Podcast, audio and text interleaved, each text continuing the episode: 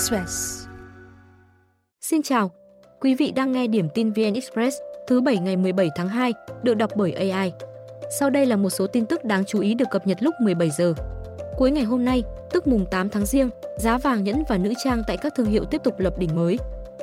Công ty vàng bạc đá quý Sài Gòn SJC tăng 150.000 đồng chiều mua vào lên 63,65 triệu đồng một lượng, trong khi nâng mạnh nhiều bán ra 250.000 đồng lên 64,85 triệu đồng.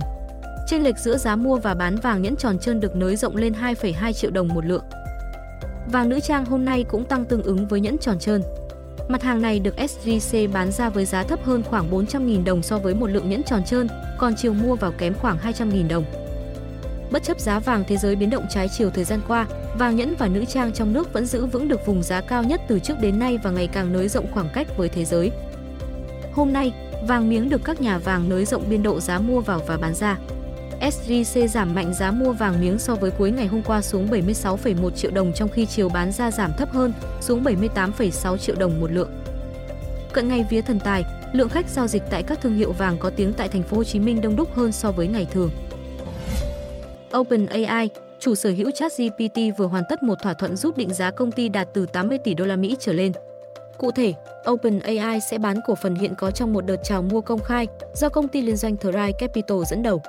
Theo đó, nhân viên có thể rút cổ phần của công ty ra tiền mặt thay vì vòng cấp vốn truyền thống nhằm huy động tiền cho doanh nghiệp.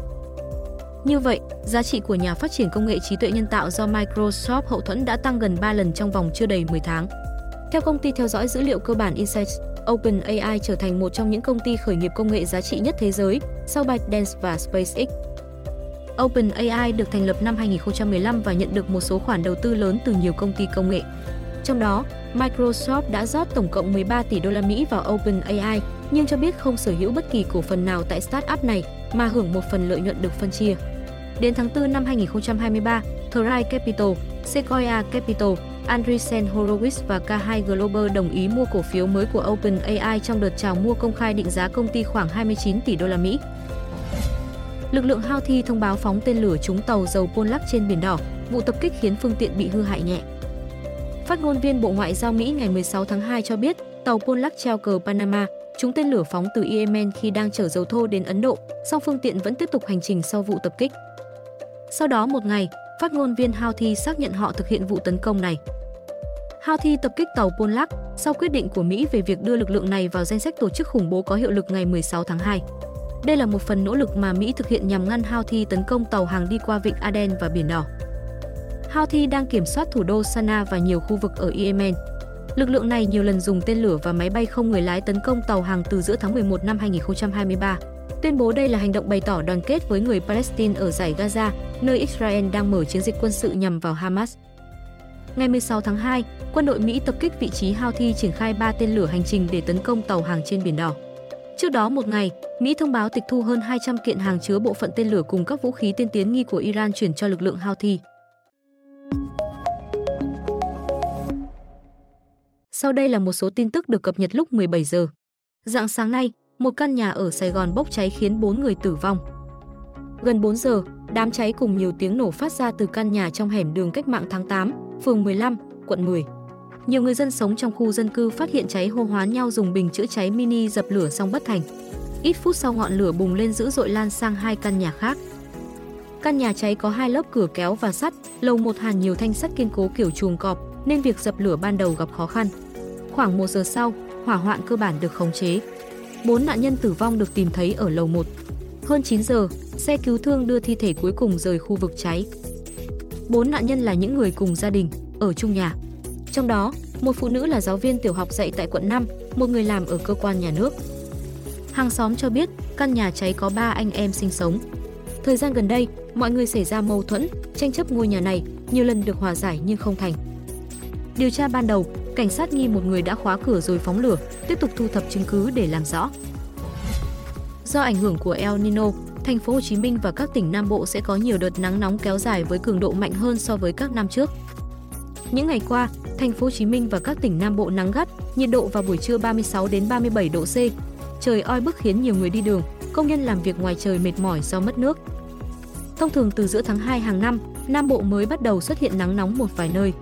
Tuy nhiên, năm nay nắng nóng gay gắt đến sớm hơn trên diện rộng do ảnh hưởng của El Nino.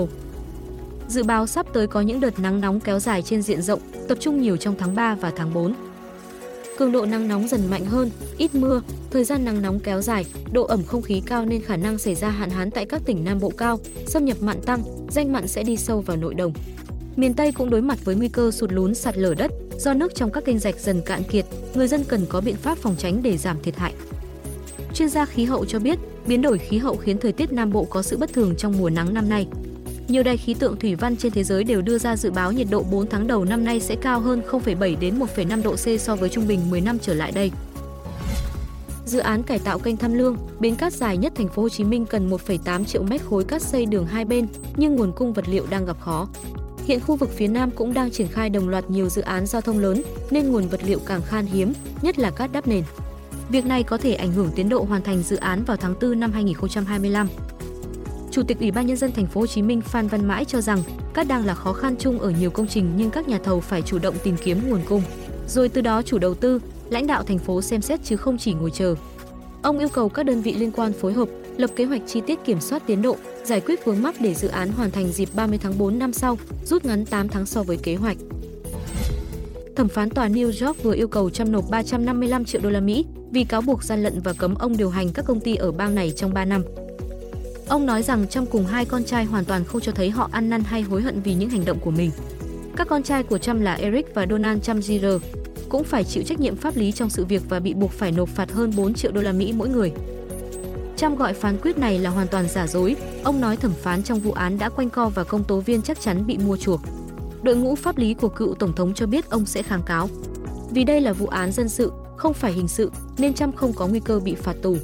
Nhưng ông từng nói trước khi phán quyết được đưa ra rằng lệnh cấm tiến hành kinh doanh ở bang New York sẽ giống như một án tử hình cho doanh nghiệp.